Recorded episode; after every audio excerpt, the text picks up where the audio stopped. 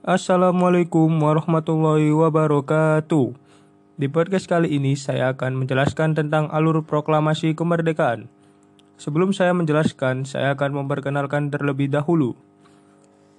Nama saya Ahmad Nur Haji, kelas 11 agama nomor absen 02 dan satu teman saya yang bernama Ahmad Fauziladim nomor 01 kelas 11 agama.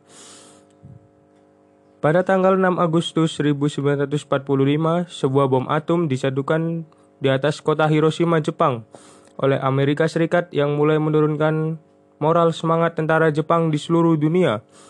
Sehari kemudian, Badan Penyelidik Usaha Persiapan Kemerdekaan Indonesia atau yang disingkat BPUPKI Dokuritsu Junbi Kosakai berganti nama menjadi PPKI atau Panitia Persiapan Kemerdekaan Indonesia. Dokuritsu Junbi Linkai untuk lebih menegaskan keinginan dan tujuan mencapai kemerdekaan Indonesia. Pada tanggal 9 Agustus 1945, bom atom kedua dijatuhkan di atas Nagasaki, sehingga menyebabkan Jepang menyerah kepada Amerika Serikat dan sekutunya. Momen ini pun dimanfaatkan oleh Indonesia untuk memproklamasikan kemerdekaannya.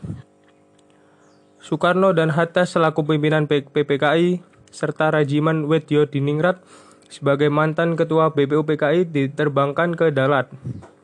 250 km di sebelah timur laut Saigon, Vietnam untuk bertemu Marsekal Terauchi.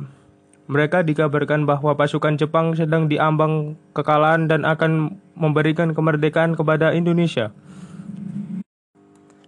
Sementara itu, di Indonesia pada tanggal 10 Agustus 1945, Sultan Syahrir telah mendengarkan berita lewat radio bahwa Jepang telah menyerah kepada sekutu.